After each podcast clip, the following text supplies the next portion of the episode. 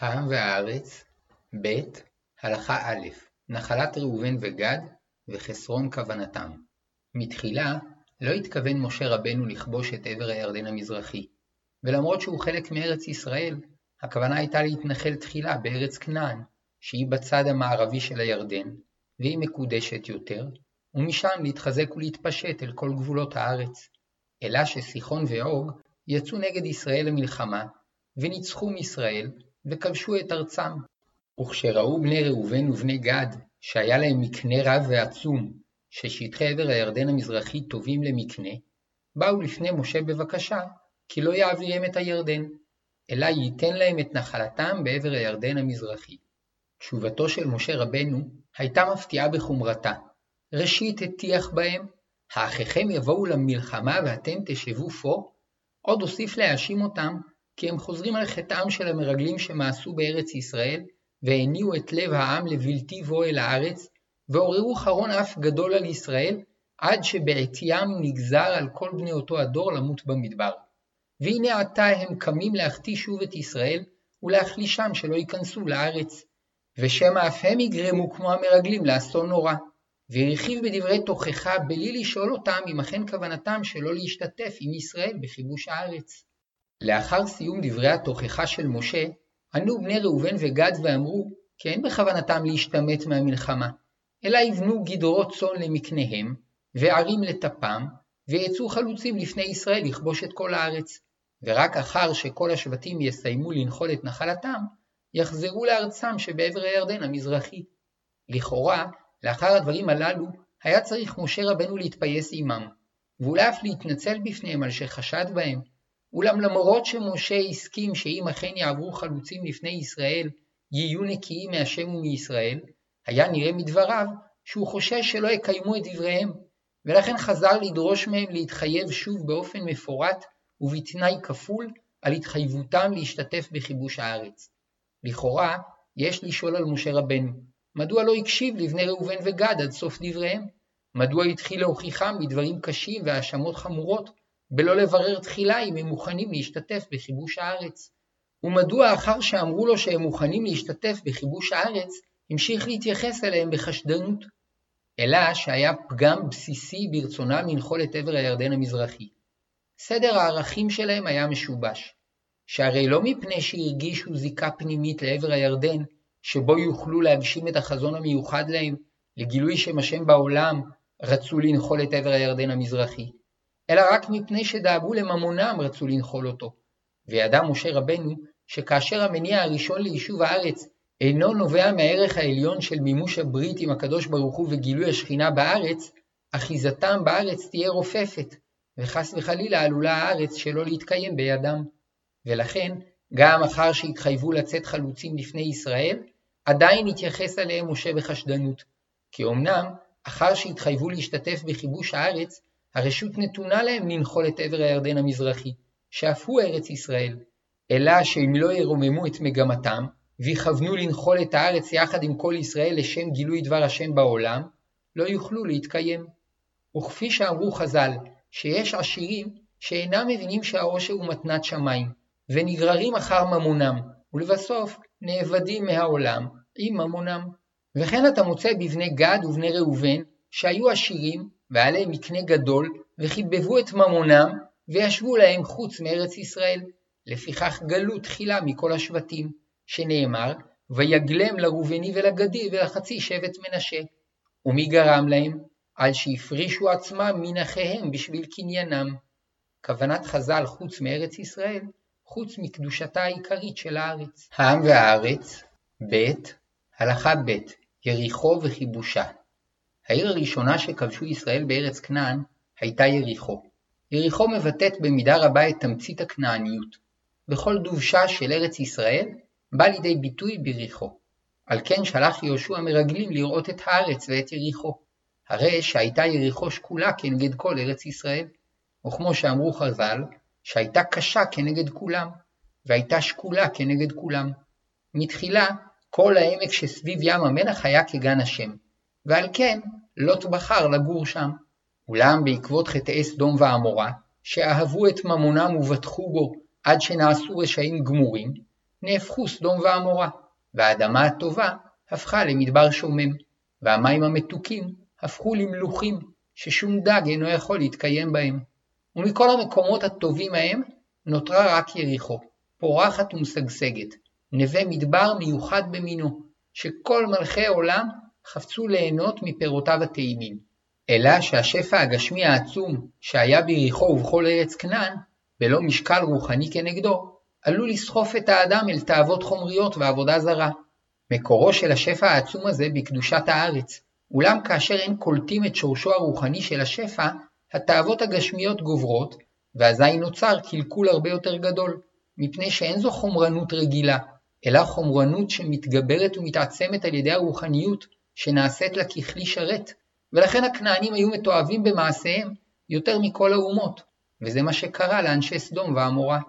המגמה של ארץ ישראל לגלות את דבר השם ברוחניות וגשמיות, ולכן השפע של ארץ ישראל מתבטא ביכולת לקבל בנבואה, ובכך שהארץ זבת חלב ודבש.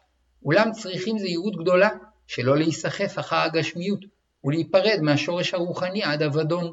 תמצית הנטייה הכנענית, הנסחפת אחר הגשמיות, הייתה ביריחו, ועל כן המלחמה נגדה הייתה קשה ורוחנית, כוחות של קדושה מול שבע הקליפות הטמאות שהיו בכנען, ועל כן הקיפו את העיר שבע פעמים, שבע הקפות של אמונה, כאשר בראש המחנה ארון ברית השם, ומכוח התקיעה בשופרות והתרועה של כל ישראל לפני השם, נפלו חומות יריחו, ובני ישראל לכדו את העיר, ומכאן נפתחה הדרך לכבוש את כל הארץ. העם והארץ, ב.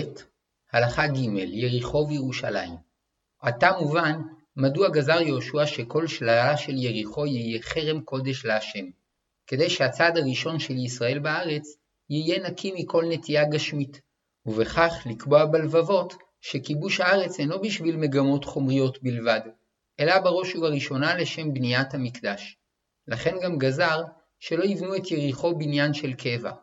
וישבע יהושע בעת ההיא לאמור, ארור האיש לפני השם אשר יקום ובנה את העיר הזאת את יריחו, בבכורו ייסדנה ובצעירו יציב דלתיה. כל זאת כדי שיריחו העשירה והדשנה לא תהפוך לעיר מתחרה לשילה ולירושלים. וכך נהגו ישראל במשך דורות, שמקצת העולים לרגל היו באים ליריחו, ומשם היו מספקים מזון טוב לעולים לירושלים, וכך דובשה של יריחו היה מסייע לעבודת השם שבמקדש. לכן חטאו של החאן, שחמד אדרת שנער וכסף וזהב, היה חמור כל כך, כי הוא פגע במגמה הקדושה של כיבוש הארץ. ורמזו חז"ל, שבמעשהו גרם לסדק הראשון שהוביל אחר כך לחורבן הארץ, שכן אותה אדרת שנער הייתה שייכת למלך בבל, וכך לאחר שנים רבות, כשגברו העוונות, יכול היה אחד מבני בניו, נבוכדנצר מלך בבל, להחריב את בית המקדש ולהגלות את ישראל, שהוא יכול היה לטעון שכבר מתחילה לא נכנסו ישראל לארץ לשם שמיים, אלא ככל הגויים ישראל, ומה כל הגויים נבנים ונחרבים, אף ישראל כך. באחת התקופות הרעות, שבהן נטו ישראל אחר התאוות ועבדו עבודה זרה, עברו על שבועת יהושע, ובנו את העיר יריחו, והיה בכך ביטוי לנטייתם אחר הגשמיות ולהפניית עורפם לקדושה שבירושלים. ויוסף אחאב לעשות להכעיס את השם אלוהי ישראל מכל מלכי ישראל אשר היו לפניו. בימיו בנה אחיאל בית האלי, שהיה שר האוצר שלו, את יריחו, באווירם בכורו ייסדה, ובסגוב צעירו הציב דלתיה, כדבר השם אשר דיבר ביד יהושע בן נון. אפשר לומר שהמציאות של חורבן סדום ועמורה מבטאת את העובדה שעדיין אין ביכולתנו לקדש את החומריות באופן שלם, ולכן אם היו ישראל נכנסים לארץ וכל כיכר הירדן הייתה דשנה כגן העדן, היה חשש גדול שיגררו אחר שפע הגשמיות, וישכחו לעלות לירושלים, ולבנות בה את בית המקדש. ולעתיד לבוא, כשהעולם יתוקן, יצא נהר מבית המקדש, והמים אשר בו יתרבו ויגעו, עד אשר יגיעו לים הקדמוני, הוא ים המלח, וירפאו את מימיו, והדגה תרבה בו מאוד, והמדבר יחזור להיות כגן עדן, ועל הנחל יעלה על שפתו מזה ומזה כל עץ מאכל, לא ייבול עליהו, ולא ייתום פריו, לחודשיו יבקר, כי מימיו מן המקדש הם היוצאים, והיה פריו למאכל, ועלהו לתרופה. וזה יהיה ביטוי לגילוי דבר השם בשלמות, בשמיים ובארץ באחדות. כמו שנאמר, והיה השם למלך על כל הארץ, ביום ההוא יהיה השם אחד ושמו אחד. העם והארץ ב. הלכה ד' תגובת שמואל הנביא לבקשת המלך שמואל הנביא נחשב לגדול נביאי ישראל אחרי משה רבנו. אמרו חכמים שמבחינה מסוימת שמואל היה שקול כנגד משה ואהרון, שנאמר משה ואהרון בכהניו ושמואל בקוראי שמו, שעל ידי משה ואהרון התגלתה הנהגת השם בחיים הרוחניים שהיו לישראל במדבר, ואילו שמואל המשיך לגלות את דבר השם בחיים הארץ ישראליים. מכוח פעולתו הכבירה של שמואל, שהיה סובב בערי ישראל, ומלמד תורה במסירות נפש שאין דומה לה, התעורר העם לחזור בתשובה, התפשטה ברכה גדולה, ולאחר שנים ארוכות שהפלישתים שעבדו את ישראל, מכוח הנהגתו של שמואל גברו ישראל על הפלישתים והכניעום, והשיבו את הערים אשר לקחו מישראל, ולא הוסיפו עוד הפלישתים לבוא בגבול ישראל כל ימי שמואל. ויהי כזקן שמואל, ובניו לא הלכו בדרכיו, ויתקבצו כל זקני ישראל ויאמרו אל שמואל, הנה אתה זקנת ובניך לא הלכו בדרכיך, עתה שימה לנו מלך לשופטנו ככל הגויים. תגובתו של שמואל הייתה קשה, וירע הדבר בעיני שמואל כאשר אמרו תנה לנו מלך לשופטנו, ויתפלל שמואל אל השם. ויאמר השם אל שמואל, שמע בכל העם לכל אשר יאמרו אליך, כי לא אותך מעשו, כי אותי מעשו ממלוך עליהם. ככל המעשים אשר עשו מיום העלותי אותם ממצרים ועד היום הזה, ויעזבוני ויעבדו אלוהים אחרים, כן הם העושים גם לך. ועתה שמע בקולם, אך כי העד תעיד בהם, והגדת להם משפט המלך אשר ימלוך עליהם. ואכן שמואל מזהירם מפני העוצמה הרבה שניתנת ביד המלך, שעלולה להביא את המלכות לעריצות ושחיתות, עד שהעם יזעק אל השם שיצילם מידי המלך. וימאנו העם לשמוע בקול שמואל. ויאמרו לא, כי מלך יהיה עלינו.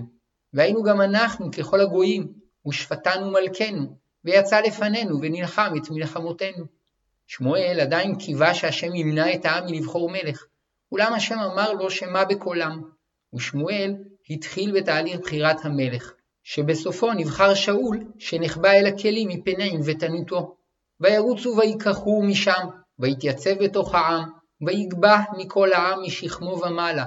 ויאמר שמואל אל כל העם, הראיתם אשר בחר בו השם, כי אין כמוהו בכל העם. ויריעו כל העם ויאמרו, יחי המלך. אולם היו בני בליעל שבזו לו, ולא הביאו לו מנחה, מפני שהיה צנוע מדי לטעמם. לימים בא נחש העמוני לשעבד את תושבי יבש גלעד, ושאול הזיק את העם, וניהל נגדו מלחמה מוצלחת, והעם התמלא הערצה לשאול מלכו. ויאמר שמואל אל העם, לכו ונלכה גלגל ונחדש שם המלוכה. וילכו כל העם הגלגל, וימליכו שם את שאול לפני השם בגלגל, ויזבחו שם זבחים של עמים לפני השם, וישמח שם שאול וכל אנשי ישראל עד מאוד. ופתאום, בתוך השמחה הגדולה, התפרץ שמואל הנביא בדברים קשים ונוראים. בתחילה פנה לעם ואמר, אתם ביקשתם מלך, והנה שמעתי בקולכם, ואמליך לכם מלך, ואני התהלכתי לפניכם מנעוריי ועד היום הזה.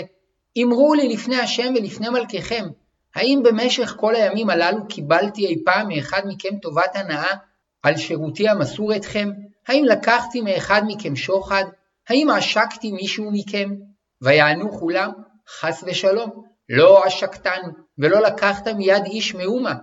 אז התחיל שמואל לומר להם דברי תוכחה קשים, איך תמיד השם גמל עמהם חסד, והם פעם אחר פעם זנו אחרי אלוהים אחרים, וכשבאה עליהם פורענות בעקבות חטאיהם, היו חוזרים וצועקים אל השם, והשם היה מצילם, ופתאום עכשיו הם שמחים במלך שבחרו, כאילו בזכותו ניצלו מאויביהם. והמשיך להזהירם, שאם יראו את השם באמת ויעבדוהו, יתקיימו הם ומלכם, אבל אם לא ישמעו בקול השם, תהיה יד השם בהם ובמלכם. ולא נחה דעתו עד שאמר, הלא זמן קציר חיטים היום, אקרא אל השם שייתן קולות ומטר, כדי שתראו עד היכן הגיע רעתכם בבקשכם מלך. ויקרא שמואל אל השם, ויתן השם קולות ומטר ביום ההוא, וירא כל העם מאוד את השם ואת שמואל.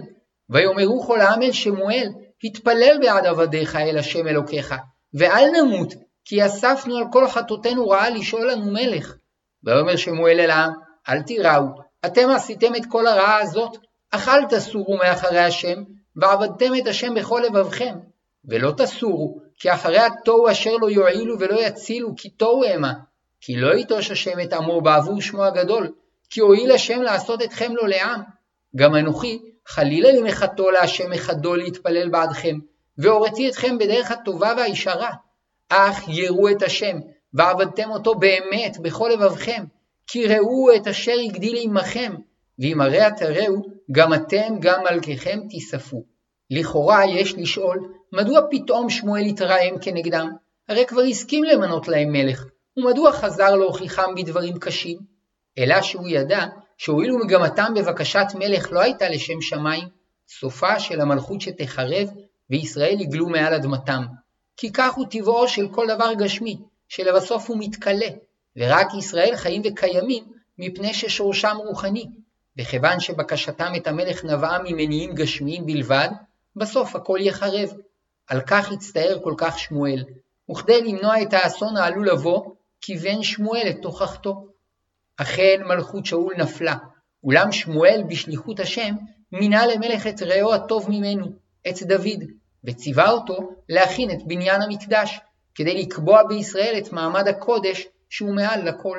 ודוד השתדל לתקן את הפגם, ולכן לא הרגיש בנוח כאשר גר בבית ארזים, ואילו ארון האלוהים נותר בתוך משכן יריות. אבל הנביא אמר לו בשם השם, כי אמנם ישראל לא נהגו כראוי שישתהו בבניין המקדש, אולם מנגד אין לבנות את בית המקדש בחופזה, ועל כן בנו אשר ימשיך את מלכותו יבנה את בית המקדש. שלמה המלך מילא את צוואת אביו ובנה את בית המקדש, ואף הקדים והזדרז להשלים את בית השם בשבע שנים, ואילו את ארמונו סיים בשלוש עשרה שנה. והייתה לכך משמעות רבה, מפני שארמון המלך כלל בתוכו את כל מרכיבי השלטון, כמו בימינו משרדי הממשלה והכנסת גם יחד, ושלמה הקדים לסיים את בניית בית המקדש, ללמד את העם כולו, כי המקדש קודם למלכות. ואף על פי כן, הפגם הראשוני לא תוקן לגמרי. החשש של שמואל התקיים, המגמה הראשונה של בקשת המלך ככל העמים גברה. עבודת השם לא תפסה את המקום המרכזי בחיי העם והמלכות. העוונות גברו, והמלכות הסתאבה, עד שנחרב הבית, ונחרבה הארץ, וישראל גלו מאדמתם. ורק המורשת הרוחנית של הנביאים והמלכים הצדיקים נותרה בלבבות. העם והארץ, ב. הלכה ה' שכרם של מיישבי הארץ, עמרי ואחאב. בואו ראה כמה גדולה מעלתה של מצוות יישוב הארץ, שאפילו רשעים שעוסקים בבניינה זוכים לשכר. וכפי שאמר תנא דבי אליהו, פעם אחת הייתי יושב בבית המדרש הגדול שבירושלים לפני החכמים. שאלתי להם, מפני מה נשתנה עמרי המלך, שכל המלכים שלפניו לא זכו להושיב את בניהם תחתיהם על כיסא מלכותם, ואילו עמרי זכה להושיב שלושה מלכים מזרעו על כיסאו. אמרו לי, לא שמענו. אמרתי להם, רבותיי, עמרי זכה להושיב שלושה מלכים על כיסאו, משום שבנה עיר גדולה בארץ ישראל. כלומר, למרות שעמרי המלך עשה הרע בעיני השם יותר מכל אשר לפניו, זכות מצוות יישוב הארץ עמדה לו ולזרעו, ובזכותה העמיד שלושה מלכים מזרעו על כיסא מלכותו, מה שלא זכו לו שאר מלכי ישראל. וכל זה למרות שלא בנה את העיר מתוך כוונות טהורות של יישוב הארץ, אלא היו לו מניעים אישיים לבצר את מעמד מלכותו, שכך אמר עמרי, כשם שירושלים למלכי יהודה, כך תהא שומרון למלכי ישראל.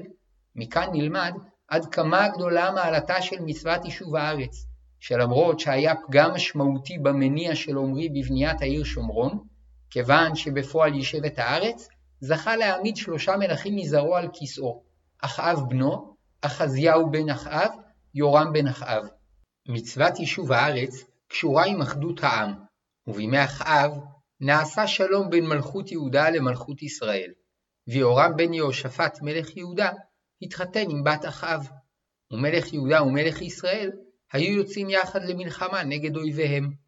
וכן אמרו חז"ל, שדורו של אחאב היו עובדי עבודה זרה, ואף על פי כן היו יוצאים למלחמה ומנצחים, מפני שלא היו מספרים לשון הרע. ואילו דורו של שאול היו בני תורה, ואף על פי כן היו יוצאים למלחמה ונופלים, מפני שהיו בהם מספרי לשון הרע. וכן מובא בספרי, גדול השלום, שאפילו ישראל עובדין עבודה זרה, ושלום ביניהם, כביכול אמר המקום, אין השטן נוגע בהם, שנאמר, חבור עצבים אפרים, הנח לו.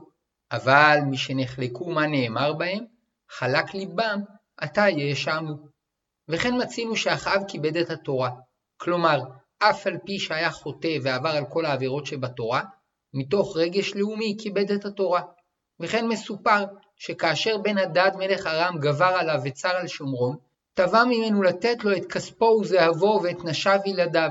ואחאב, שחשב שאבדו סיכוייו לנצח בקרב, נכנע והסכים לתת את כל השייך לו באופן אישי למלך ארם.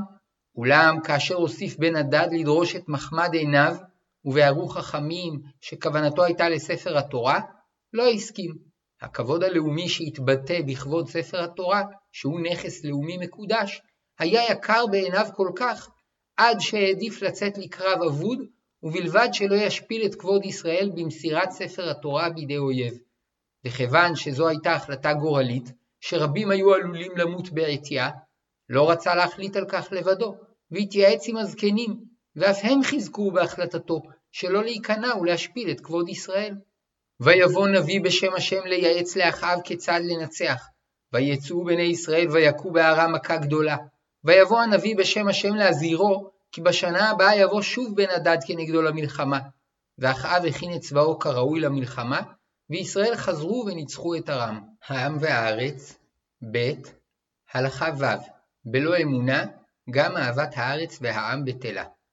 אולם צריך לדעת שזכות מצוות יישוב הארץ והאחדות הנובעת מתוך רגש לאומי אינן יכולות לעמוד לעד, וכיוון שעמרי חטא בעבודה זרה, ובנו אחאב עוד הוסיף לחטוא יותר מכל מלכי ישראל אשר לפניו, וכן עשו שני בניו, גם היחס שלהם לעם ולארץ הלך ונחלש, עד שבאה עליהם לבסוף הפורענות. כך קרה לאחאב, שבעקבות ריחוקו מהשם ומהתורה, נחלש גם בעמדתו הלאומית. ולאחר שהצליח לנצח בחסדי השם את ארם, במקום להרוג את בן הדד כפי אשר זמם לעשות לישראל, ריחם עליו, והעלהו למרכבתו, וכרת עמו ברית ושילחו לנפשו. ויבוא הנביא ויאמר אליו, כה אמר השם, יען שילחת את איש חרמי מיד, והייתה נפשך תחת נפשו, ועמך תחת עמו. וכך היה, לאחר שנים ספורות, נהרג אחאב במלחמה נגד ארם. עזיבת השם גם גרמה להידרדרות מוסרית, שבאה לידי ביטוי חריף ביחסו של אחאב לנבות היזרעאלי. אחאב חמד את כרמו, וכשנבות לא הסכים למוכרו לו, בעצת אשתו המרשעת איזבל, הובאו עדי שקר שהעידו כנגד נבות שמרד במלך, בעקבות עדותם נבות הוצא להורג, ואחאב ירש את כרמו. ויצווה השם את אליהו הנביא, קום רד לקראת אחאב מלך ישראל אשר בשומרון, הנה בחרם נבות אשר ירד שם לרשתו. ודיברת אליו לאמור, כה אמר השם, הרצחת וגם ירשת? ודיברת אליו לאמור, כה אמר השם, במקום אשר לקקו הכלבים את דם נבות, ילוקו הכלבים את דמך גם עתה. שורש הפורענות של בית עמרי התחיל בנטייתם אחר עבודה זרה, ואחאב עוד הוסיף לחטוא יותר מכל המלכים אשר לפניו. עזב את התורה והמצוות, נטע אחר עבודה זרה, לקח לאישה את איזבל בת אתבעל מלך צידונים, הקים לה בעל מקדש ומזבח בשומרון, והרס את מזבחות השם. כשעמדו נביאי השם להוכיחו, רצחם נפש, עד שרק אליהו הנביא נותר לבד מכל נביאי השם.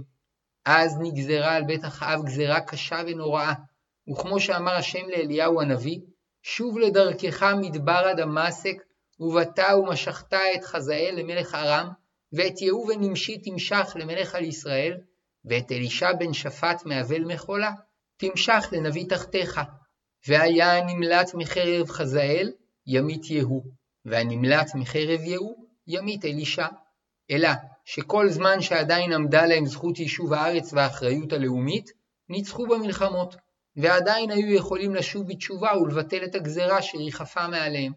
אך הם לא חזרו בתשובה, ובמשך הזמן גם יחסם לעם ולארץ הלך ונחלש, והפורענות הנוראה שנגזרה עליהם נתקיימה. בתחילה, חזאל מלך ארם החל להכות את יהורם בן אחאב.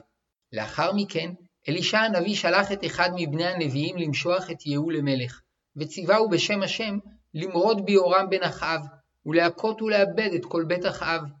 וימרוד יהוא ביורם בן אחאב, ויח את כל הנשארים לאחאב בשומרון, עד השמידו כדבר השם אשר דיבר אל אליהו. העם והארץ ב. הלכה ז. העליות בדורות האחרונים במשך כל שנות הגלות המשיכו ישראל לכסוף לארצם. המיוחדים שבין גדולי הדורות, כדוגמת רבי יהודה הלוי, הרמב"ם והרמב"ן, אף קיימו בעצמם את המצווה ועלו לארץ. אולם עדיין לא הגיעה השעה שיפקוד השם את עמו, וגם ישראל לא חזרו בתשובה ולא השתדלו כראוי לעלות לארץ, וממילא היישוב היהודי בארץ לא הצליח להתחזק ולהתבסס. לפני יותר מ-200 שנה החלה התעוררות מחודשת לעלייה לארץ. התנוצצות מוקדמת התרחשה בעליית רבי חיים בן עטר, גדול הרבנים במרוקו, בעל פירוש אור החיים לתורה, שהזכיר במפורש כי יש בעלייה זו משום ירושת הארץ וקירוב הגאולה. לאחר מכן, בשנת תקל"ז, 1777, עלה גדול תלמידי המגיד ממזריץ', האדמו"ר רבי מנחם מנדל מויטבסק, לארץ, ועמו 300 עולים. אז הונח היסוד לקהילות החסידים בארץ. אולם מי שדיבר באופן המפורש ביותר על העלייה לארץ ובניינה, היה הגאון רבי אליהו מווילנה. תלמידיו סיפרו שפעמים רבות היה מדבר עמהם בסרעת נפש, כי רק על ידי קיבוץ הגלויות ובניין הארץ תוחש הגאולה, ורק על ידי בניין הארץ ננצל מהייסורים הנוראים של חבלי משיח. כפי הנראה, צפה הגר"א בעיני רוחו את העלול לבוא על יהדות אירופה. אף הוא עצמו יצא בדרכו לארץ, וגם נפרד מבני ביתו באיגרת צוואה, אולם מן השמיים הורו לו לחזור וחזר. אך את תלמידיו המשיך לעודד לעלות לארץ ולבנותה. בשנת תקס"ט, 1809, כעשר שנים אחר פטירת הגר"א, עלתה הקבוצה הראשונה של תלמידיו לצפת, בראשם רבי מנחם מנדל משקלוב. כשנתיים אחריו עלה רבי ישראל משקלוב, בעל ספר פאת השולחן. עמהם היה רבי הלל משקלוב, ועוד גדולי תורה ומעש. במשך הזמן, רבים מהם עברו לגור בירושלים.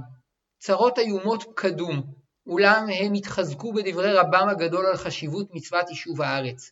וכך מדור לדור הלכו והתרבו והתבססו בארץ, ומהם נוסד עיקר היישוב היהודי האשכנזי בארץ. ומכוחם נבנו שכונות ירושלים הראשונות שמחוץ לחומה, ומהם יצאו מקימי היישוב החדש, כדוגמת פתח תקווה. מכמה מאות של יהודים צדיקים שעלו לארץ במסירות נפש שאין דומה לה, במשך פחות ממאה שנה נתרבו לעשרות אלפים. אולם לא זכינו שהמוני בית ישראל ילכו בעקבותיהם, וצרות הגלות הלכו וגברו. כחמישים שנה אחר התעוררות תלמידי הגר"א, קמו רבי צבי הירש קלישר ורבי אליהו גוטמכר, שניים מגדולי הדור, תלמידי רבי עקיבא אגר, והחלו לעודד עליית המונים לצורך בניין הממלכה היהודית בארץ ישראל.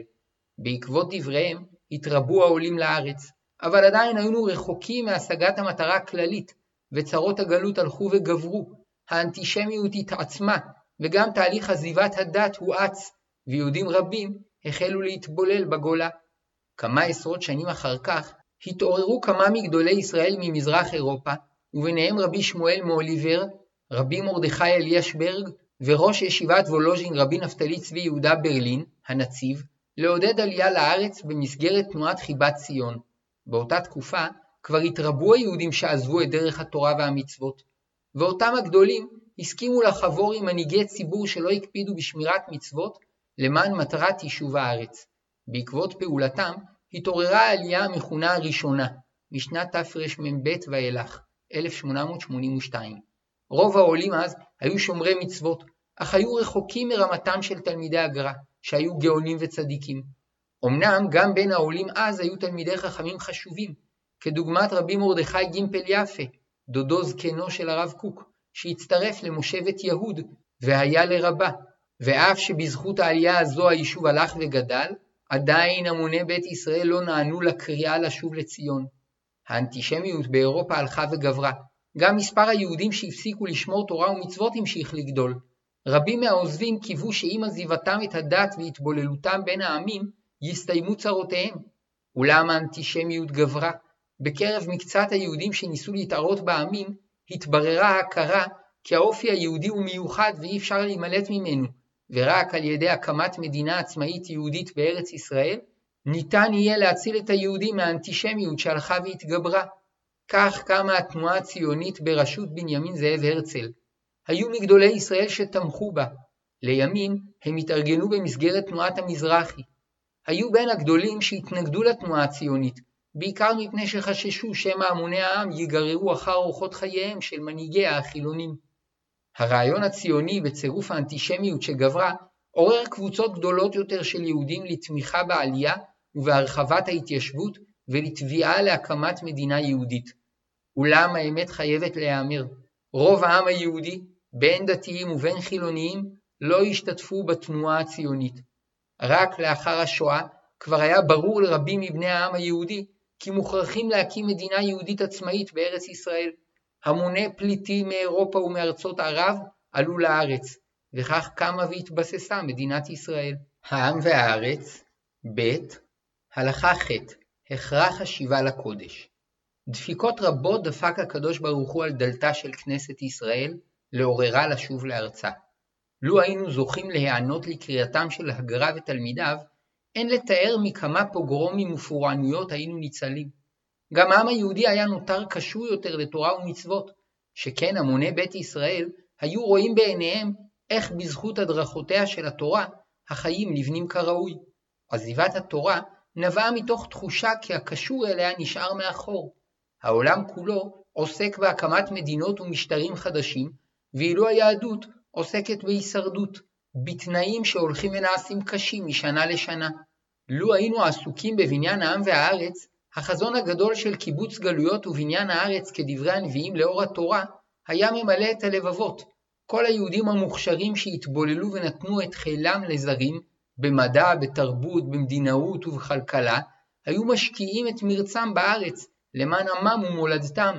המדינה היהודית הייתה קמה מוקדם יותר, לא מלחץ הצרות, אלא מתוך מצוות התורה וחזון הנביאים. גם הבעיות עם האוכלוסייה הערבית היו זניחות, כי רק מפני שלא הגענו לכאן בהמונים, נוצר מקום לערבים רבים להגר לארץ בדורות האחרונים. גם לאחר עלייתם של תלמידי הגר"א, עוד היו לנו הזדמנויות רבות להתעורר. היו שעלו, אבל הרוב המכריע נותר בגלות. רק לאחר השואה התעורר ציבור יהודי גדול לעלייה ויישוב הארץ, והארץ נענתה לכל העולים אליה, ונתנה את פירותיה בשפע לבנים השבים מרחוק. המציאות ההיסטורית הוכיחה כי אלה שפעלו בדורות האחרונים למען בניינה של ארץ ישראל והצלתו של עם ישראל, בין דתיים ובין חילוניים, זכו לברכה. מן השמיים רמזו לנו כי הגיעה השעה לשוב לארץ. מה שנבנה בארץ בדורות האחרונים התקיים ושגשג, מה שנבנה בחוץ לארץ קרס והתמוטט. נתקיימו דברי הנביא, שהגר"א ותלמידיו ירבו להזכיר, כי בהר ציון ובירושלים תהיה פלטה. רבים מאלה שהובילו את בניינה של הארץ זכו לגדולה, למרות שלא תמיד עשו זאת לשם שמיים, ולעיתים אף העמידו את החלוציות כנגד שמירת התורה והמצוות. אלא שזכות המצווה היקרה הזו איננה עומדת לעד. בלא אמונה בהשם ודבקות בתורה ובמצוות, לא נוכל להמשיך ליישב את הארץ במסירות הראויה, ועלולה לבוא פורענות. וכפי שהיה מספר מורנו ורבנו הרב צבי יהודה הכהן קוק זצ"ל, על אביו מרן הרב קוק זצ"ל, כי כמה וכמה פעמים שמע אותו אומר בבכייה ממש, מפחד אני ממה שאמרו חז"ל על שלושה דורות שלפני ביאת הגואל, שעליהם נאמר שמנת עבית כסית. והכוונה שמתוך חסרון ההתקשרות אל הקודש, מסתאבים והולכים, ומכוח זה באות פורענויות נוראות של חבלי משיח, שנועדו להשיבנו אל מסלול התשובה והגאולה. אנו תפילה שנזכה להתקשר אל השורש המקודש של יישוב הארץ כפי מגמתם של תלמידי הגר"א וממשיכיהם הרב קלישר וחבריו, ומתוך כך נבנה את מדינתנו לאור הדרכת התורה, ונזכה לגאולה שלמה במהרה בימינו אמן.